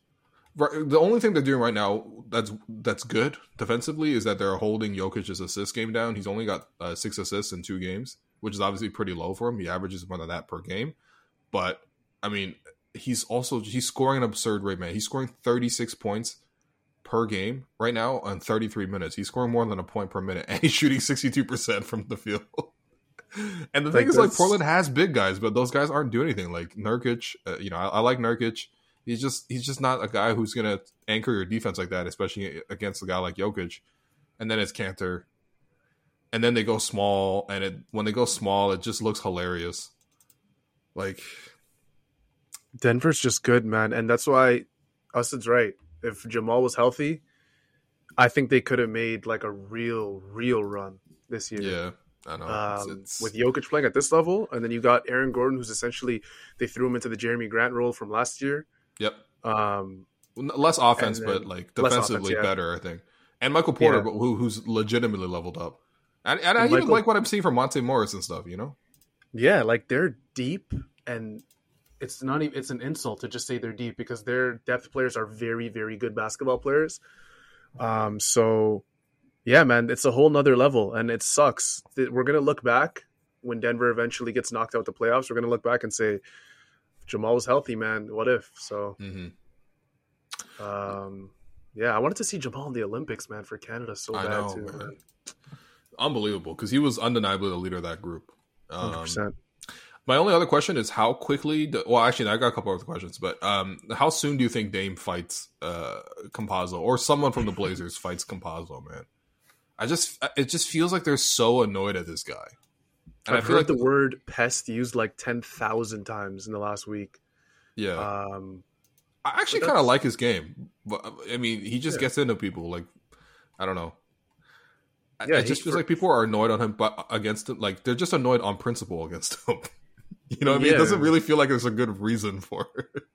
it's just what what Denver's doing is they're just they know that they don't have a single guy on that roster that can that they can just throw at Dame and be like, okay, this is your assignment. You're gonna hold Dame and, and try and even slow him down. You can't really slow him mm-hmm. down. It's really just gonna come to Dame just missing shots at one point or another in this Yeah. series. But it's like it's a I think it's a personal like offense to the to the to the the players at um, for Portland, like especially their guards, because their guards' whole thing is like, oh, we're too small, so we don't play defense. We just really good at offense. And then they see Campazzo like actually trying on defense. They're like, you're smaller than us. What the fuck are you doing, bro? and they take it as a personal offense. So I'm sure they'll fight him at some point. I'm sure Norm's gonna step to him because Norm. That's like basically what else he's gonna do? Just like he's in the corner anyways. Might as well just like walk over and swing, mm. get an early rest. But man. Now Portland Loki has a team that that could be pretty scrappy if they wanted to be. Man, Carmelo's been in scraps before. Nurkic definitely wouldn't want to fight Nurkic. I just can't uh, believe Kanter. I've never seen a team so like allergic to playing any defense. It's it's sad, but, but, I mean, this is the thing though. When your like main guy doesn't play defense, like the rest of the team just has a free pass and not play. And then the front office is like, all right, well, we're just never gonna go for defenders. We're gonna and add Norman Powell. Yeah. And like you, you know, like unfortunately, they traded for Norm. By the way, these stories were like it was nice to hear, but like at the same time, I was like, what are you really saying? Like it was like some stories are like, oh, Dame has been in Norm's ear trying to like figure out like, you know, what does it take to become a champion? I'm like, no offense to Norm, but like there were times in the actual title run where Pat McCaw was ahead of him in the rotation. Do you know what I mean? Like, like that. That's just There's not. No way, Dame was actually doing that. No, there, there were some real stories. Norm? Yeah. Oh my goodness. And like again, they traded for Norm, like expecting him to like be consistently great in the playoffs, which is just something Norm hasn't done yet in, in his career. And of course, I, I agree. Like I think that like Dame and CJ playing ISO all the time is going to hurt um, Norm's production. But like Norm has not yet had one of those um, playoff Norm moments that we know he's capable of. Mm-hmm. And again, like defensively, he's not contributing much there. And then offensively, like if you're just going to ask him to create most of his own stuff, unless he's sort of doing that little sweep through move where he's driving in and getting a foul call, like it's just there's not a lot you're getting from him. Do you know what I mean? Like, so yeah, I don't no, really understand not. Portland, but this series probably goes seven games just off the strength of Dame. But I, I think I still have Denver in this one. I do have Denver 100, percent and it was hilarious when they first got Norm. They traded away uh, Gary Trent Jr. and they got Norm, and we were hearing from Portland fans how he was this elite All NBA defender. That that I didn't understand too. Like I just like, did you guys did you what did you guys think they were um, getting? Because they were like, maybe their defense was so bad. They were like, "Yo, Norm is gonna come in and, and guard the best guy." But I'm like, that's again, that's not him. What? that's it's, it it's, tough, and they can't even keep him because the, the, team's too expensive. So Portland fans were so used to everybody on their team getting blown past every possession that when Norm would crowd a guy at the top of the three point line and stop him from doing that one out of every four possessions, they thought he was like some sort of Greek god. So yeah, this is tough. It was just hilarious. Uh, do you think Rondae is their best defender? I mean, I think yeah. Covington probably is, is with the Rondae deflections and stuff, but yeah, Rondae yeah, might be the best sure. defender. It's hilarious time. though because you have two guys who are well well known to be good defenders in this league relative, I guess, to the rest of the league. But and then you have other guys who are at the bottom of the totem pole who just refuse to play on that side of the court. So Shout out to Portland, man. At least they're making it fun to watch. I'll give them that. No, they're fun to watch. Absolutely. No, this is Portland is perfect for the ten thirty slot because if exactly. I'm going to fall asleep by halftime, like you know, Dame's probably going to have at least twenty five by half. So I'll, I'll just I'll just think they're going to win, but they probably won't. So, um, moving on to the last two series, both these series aren't as interesting to me. Nets Celtics is only interesting to me just to see the Celtics lose. It's actually really fun. Why did the Celtics get Evan Fournier? what is he doing on this team? Yo, did they? Were they're like, all right, we're having a terrible season, super oh, disappointing. But we're gonna get Evan Fournier, and he's gonna fix things. And I'm not even trying to pick on Evan Fournier. I, I, I don't think he's played poorly no, necessarily. Bro, do you know who? Do you know who's leading the Celtics in scoring after after two games in this series? It's not Jason um, Tatum, by the way. Who is this? Don't tell me it's it's Time Lord. Please don't tell me. Nah, it's Marcus Smart. This guy's their leading oh, scorer so far is Marcus Smart oh, sh- damn, disgusting behavior. Yo, man. this is really Raptors Nets last year when we were destroying Chris Chiozza and Timothy Luwawu-Cabarrot. but instead, it's it's the other way around. The Nets are just destroying the Celtics club. That's the only thing I enjoy from this series is the fact that the Celtics are turning to Jabari Parker like as their go-to option quite often. I just want to shout out Evan Fournier real quick and Kevin Durant for that matter for getting into it in, in game two and Evan Fournier right, calling right. him the B word. Um, right. Simply because they're two guys that I can relate to, you know, with hair loss. Oh, come uh, on, Evan bro. Fournier. Evan Fournier, he had the Jeez. locks. He he looked good. He was essentially a L'Oreal model early in his Orlando career. Was he and actually? Durant. No, I just I Oh. made that up on the spot. Damn. And then Durant was, you know, we all know what's going on with the top of Durant's head. Um, so shout out to those two, man. Like when I saw them go at it, I was part of me was happy, you know. Evan Fournier was really swearing at Kevin Durant with accente grooves. I just, you know, KD wasn't taking him serious. I saw like I saw like six Evan Fourniers last time I went to Quebec. oh my god, yo, I'm, He's I- I- Algerian, right? If I'm not mistaken. yeah, no, you you telling me Evan Fournier wouldn't be better at football than basketball? He would. Yeah, absolutely, man. This guy, I'm sure this guy would have been a, a, a great midfielder. Fournier would have been nice. Oh my god. So, what do you think of the Celtics team, man? Um, man, like I don't really want to talk about the Celtics. Like again, like they're just like they They're got two terrible. wings. They got two good wings, and that's their entire team. Like they're they're they. This is why I was so frustrated with all the Raptors talk, and people were like, "Yo, the Raptors aren't good."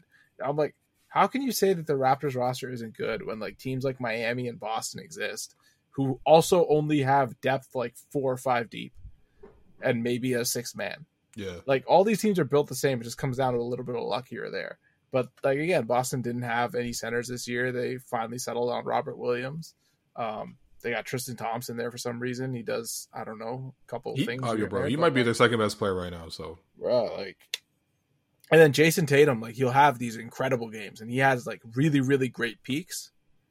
But then he also just has like a lot of stinkers, Mhm. which like yeah, get ignored because for whatever reason he's Jason Tatum, but it is what it is. And like, you know, at some point, like they're gonna have to get off that Kemba deal. It'll be fun to see them Oh. try to. But I, I hope they don't, man. Honestly, Celtics fans hating Kemba Walker because he smiles. when they trade a, is Kemba, a to- great when- storyline for me. when they when they trade Kemba to the Clippers for Beverley Morris and whoever. Ooh, I actually like that trade. Can You guys know imagine, that- Imagine you how that annoying they meme? would be with Marcus oh Smart my and God. Patrick Beverley, bro, Oh lord. I and Luke say- Kennard. Kemba Walker has become a guy that I think last year in the bubble, most people expected him and the Celtics to beat the Heat coming off that Raptors win. Yep. They didn't. Heat beat them. They come into this. Um, they're hobbled. Like let's, let's keep it 100. We can't 100% say that. I mean, the Nets are winning regardless, but we can't say this is. We, we got to judge the Celtics from what they're. They didn't come in as some great team. I mean, they, they were No, they pretty didn't. trash in the regular season as well, but they'd be much better with Jaylen Brown. But Kemba Walker's trash. You guys know that meme of that little short guy who like dribbles the ball super hard through his Oh legs yeah, like 20 times? yeah, yeah, yeah, yeah. The, And, like, the, that's the guy all from like he's the, doing? the combine, or whatever. Yeah. Yeah, yeah. and like that's all he's doing. Like that's Kemba Walker right now.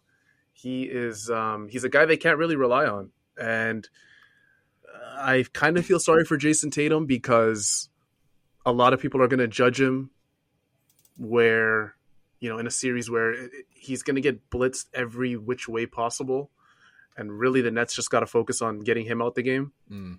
because Marcus Smart, Tristan Thompson, these guys can have pretty good games and the Celtics will still lose by 30 or 40.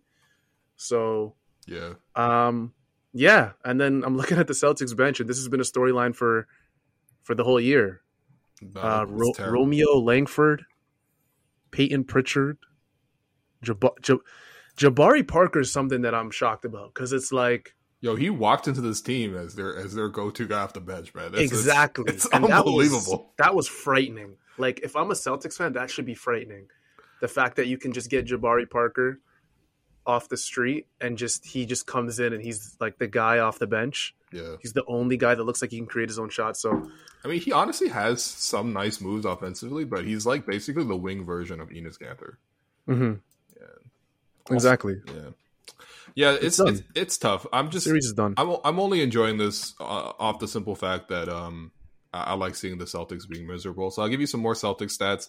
Uh, Jason Tatum is shooting 28% so far in the series. Um, at one point in game two, the Celtics had recorded one assist and nine turnovers. One assist and nine turnovers. Yes, yeah, at that one point, yeah, the, the TV the, the the TV broadcast put that up, and I I literally had to double take. Um, what else? Uh, one thing that bothers me from this series is Peyton Pritchard and Semi Ojeleye have two combined points in the in two games, and I'm just thinking, how is that possible? Because these guys averaged, I think, at least 56 against the Raptors this season. it actually pisses me off. That is true. Um, And and yeah, like I, I think they're just beating themselves. The thing is, the Nets aren't even anywhere close to like their best form. This is just like Their best, another. yeah. This is like an extension of the regular season for them, and they're just creaming this team, man. It's They are destroying them. yeah. No, this is this is tough, but um, I saw uh, Celtics fans say on Twitter, Will, that yeah. if we can slow down Joe Harris, and I was like, I just stopped reading. I was like, listen, Oh God, listen, Oh. you're not doing that, and you're not slowing down Joe Harris, and you're not slowing down the other three guys that you failed to mention. So you're just not. The series is over with Jaylen Brown. It would have been over. Probably still would have been a sweep. yeah. Um, Celtics just don't pass the ball either. Like they don't have any ball movement at all. It's just like a lot of ISO. It's kind of easy to guard them. Like they make it really easy to guard them. You know. Yeah. so. how long do they go with this core, man? Jason and Jaylen. Like, do you? No, they'll find a way to get rid of Kemba. And, Yeah. and you, you know they're gonna write. You know the, the way the Celtics media works is that one as soon as they trade Kemba, then they're gonna have a hit piece out on Kemba. They've done it with Yeah. Kyrie. They've done it with Horford. You know all these other guys. Kemba Walker just never got along with the team.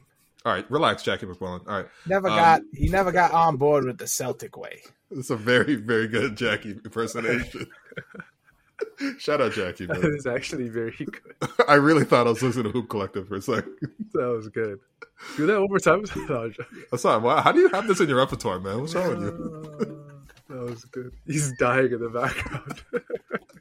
What's wrong All with you, man? I did not think I could pull it off. was I was good. just like, yo, let me go for it, see what happens. No, that was sick. Not tried that. that before. Was, that was actually that was actually sick. I, I really didn't know you had that in you, man.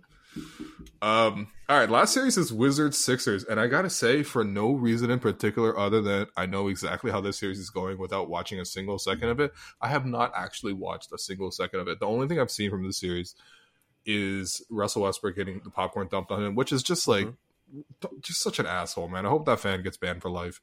Um, but like that's not even part of the game.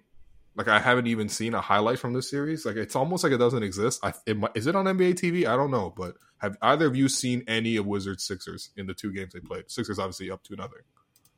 I haven't watched um, a single second of it, like you said, minus the highlight or I don't the low light. Sorry, I should say of the popcorn being thrown at Russell Westbrook. Yeah. Um, I haven't watched it, and I don't plan on watching it. I don't want to see Ish Smith dribbling the ball up. Oh, my I don't want to see. I don't want to see Thybulle, you know, pressing who. Um, Yeah, that's a good question. Who? it's just a it's a bad Beal, I guess? Bad se- yeah it's just a bad series two boring teams um and then now Russell Westbrook's injured so Yeah. it somehow gets even worse um yeah it's it's it's bad and I hope that Beal when they get swept um Beal can somehow find his way off this team because he's actually one of the guys that I am I'm a pretty big fan of and I want to see him win and I feel Same. like he's done he's done enough in this league where you know how every superstar I think we can call Bradley Beal a superstar now for what he's done the last two years. Every single superstar in the league they go through like seven or eight years um, of being the guy. Yeah. The Chris Bosh years. Yeah, and then they finally realize like, okay, now it's I got to win a ring. So, yeah. Bradley, go team up with LeBron or something, or after you guys get swept. Um, this this isn't this series isn't even good enough for Joel to troll these guys. like, who, I know that's were you- it's sad. who are you trolling? Like, are you going to be talking to Isaac Bonga while he's sitting on the like? Who are you? Yo, relax. Why you gotta pick on Isaac Bonga, man? That guy Nah, has the, like- that guy has one of the oldest faces like I've seen on any human, man. Look up Isaac Bonga's face. That guy has like this guy is like the rings on a tree, like but he's like twenty one. Um, but shout out to the Wizards though, because like they've it's been a good it's been a good story, man. Like to be fair, Russell Westbrook's elevated a lot of those guys on the bench. He's made Daniel Gafford look like a guy who's going to get paid like six or seven million or eight million, whatever you want to say, just solely off of alley oops and whatever el- whatever else Russell Westbrook does for him. Um, I don't really know what Hachimura's been doing. I don't know how Alex Len's still getting minutes in the league. Um, and then they have a guy named Garrison Mathews who looks like he was at the All Lives Matter protest last year. I'm telling you, So- Garrison Mathews has a prime Fox News anchor name. Yeah, Yeah, Garrison is a very All Lives Matter name. So Uh, absolutely, man. This guy sounds like he just just lost the uh the Civil War.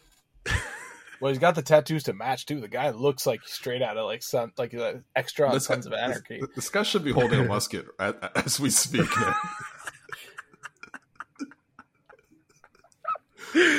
this guy said a musket. Oh, I haven't heard that word in so long. This guy should be coached Um, by General Robert E. Lee.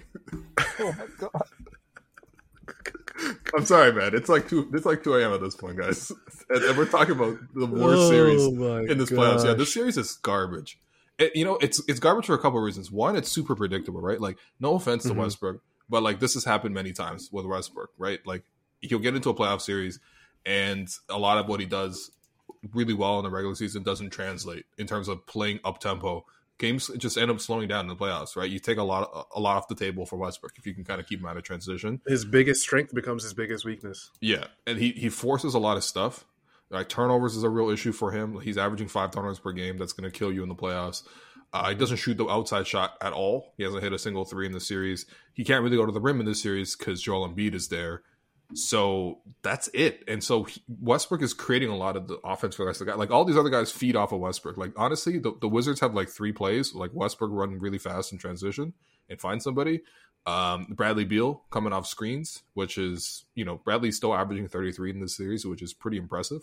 And then the third play is like you know Robin Lopez hook shot, which again you can't really do that much because you have Embiid in the middle or Dwight Howard coming off the bench. So, uh, you know this series is super predictable. And then on the other flip side, the the Wizards just don't play any defense. Like the Wizards should be in the Western Conference and called the Portland Trailblazers because it, it's it's the same level. Here's the thing: if you look at the field goal percentages of the Sixers' top guys, every single guy is shooting above fifty percent from the field so far.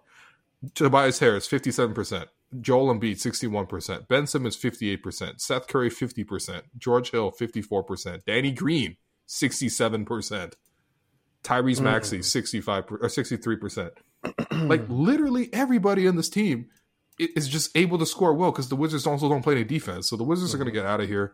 It was cool that they got to this point, but like, yeah, I'm done with the Wizards, man. This is just not a serious team, and They have like three NBA players, and um, I just I totally forgot they're paying Davis Bertans five years, eighty million. So just Yeah. throw that team away.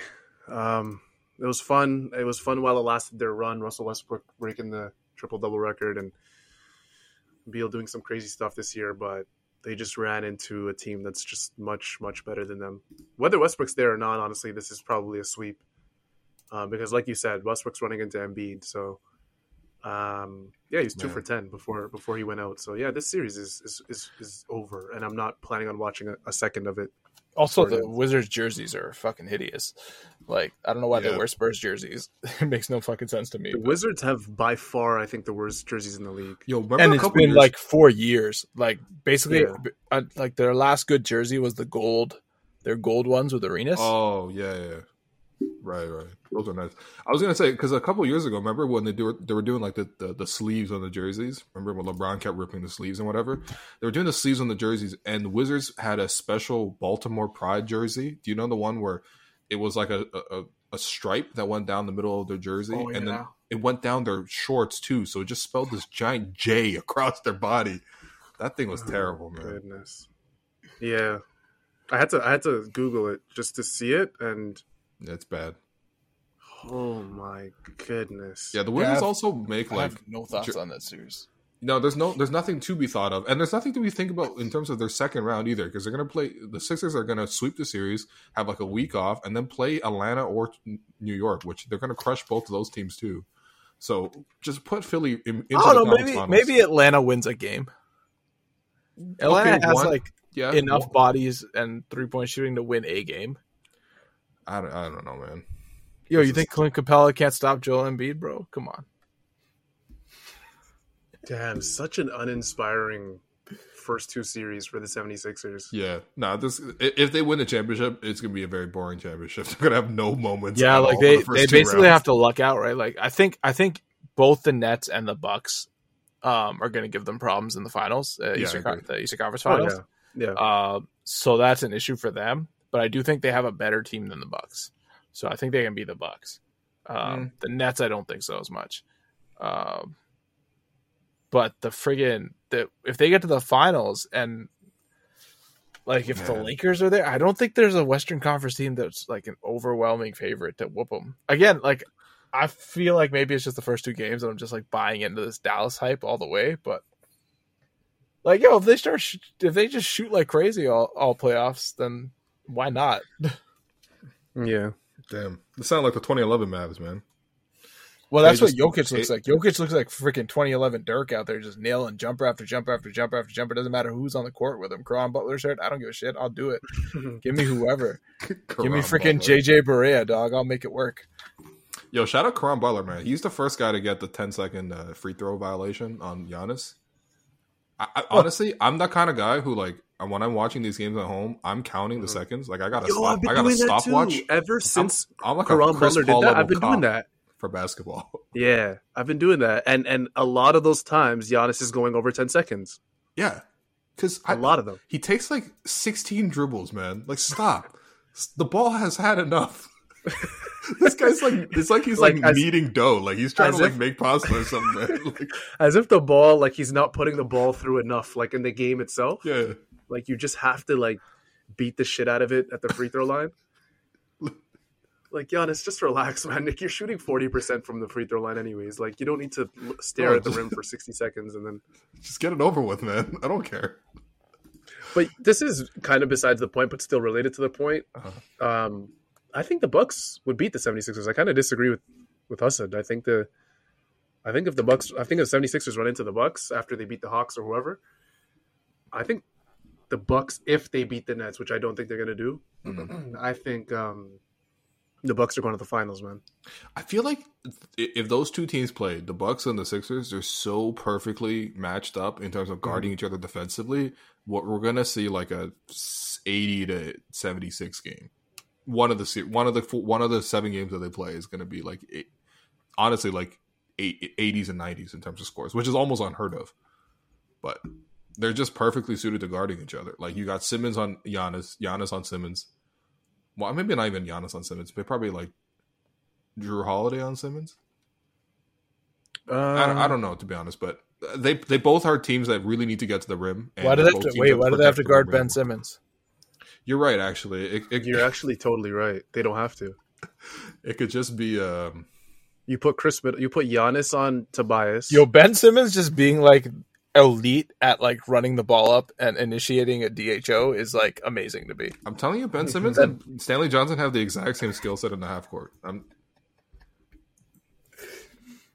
the only thing I think that makes them different is that Stanley can hit a three. is that Ben somehow can bag Kendall Jenner like 18 times in a year. And actually, I don't know. You know, shout out, to, I mean, I guess so. shout out to Stanley Johnson. He's I don't know what he's doing. So it's two thirty six a.m.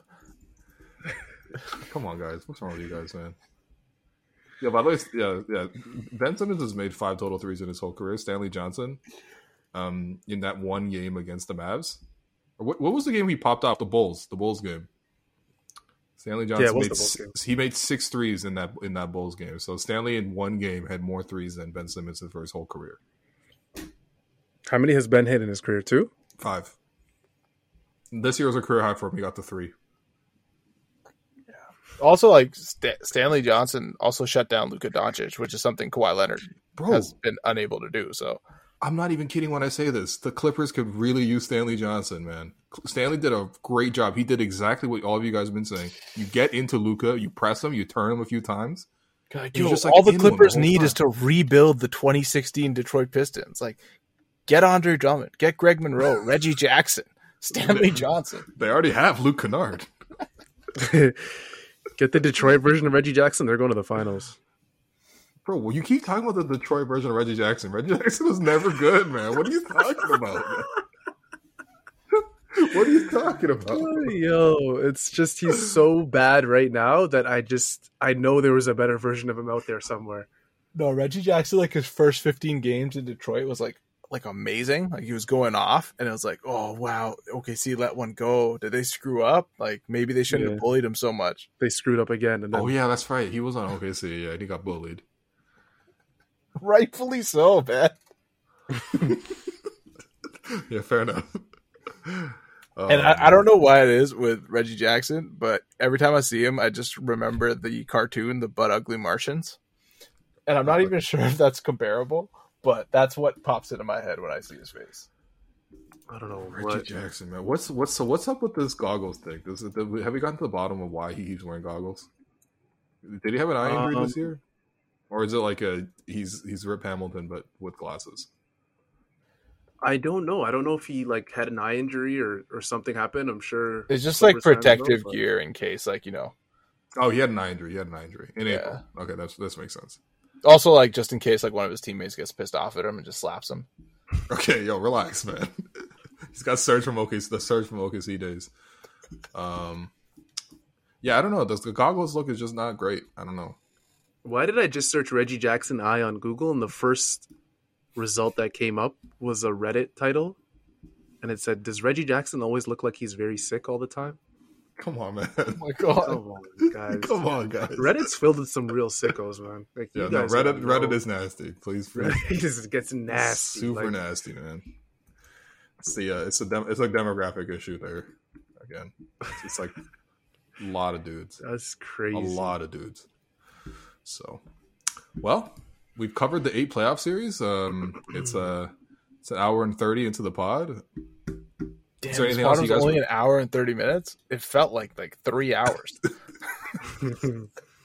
Bro, we had to slander like sixteen teams. How, how are we gonna do that in a time efficient manner, man? that was good. There's no way. So, um, what what do you guys want to plug? What do you guys want to leave off with before uh, we sign off? So I'll start with you. I know obviously you got, uh, you know, I mean, first off, salute to you, man. I feel like you know you you put in a lot of work this year. The coverage, the post game stuff, man. I know that's not easy. Uh, No, it's really not. Shout out to so- you for, for- you know what? To be honest, all these years I've been watching you do these po- these post game things, whether it's you know the, the YouTube stuff with Yahoo, and then even before that with Raptors Republic. Man, you made it look easy. This stuff is not, especially in a season like that, bro. I picked the wrong Raptors season, I know, man. This is this is a tough one. This is a tough one. But like the amount of times I said, you know, Stanley Johnson and Aron Baynes this year, like that's not that's it's a war crime. I- Um, it was, uh, yeah. What can you say? And when if you have to write ten things on top of that, then it really gets really gets dicey. Oh, yo, writing ten things off a game that only had six guys play is it's I don't know how just you did that. mathematically impossible. Like it's just I don't know how you did that. Thing but, five, um, Malachi Flynn's pick and roll game. Thing six, Malachi Flynn's pick and pop game. the number of times I had to write that Malachi needs to get to the paint to create. Like I, I, I don't know how people were just like, "Yo, Will, stop it, man."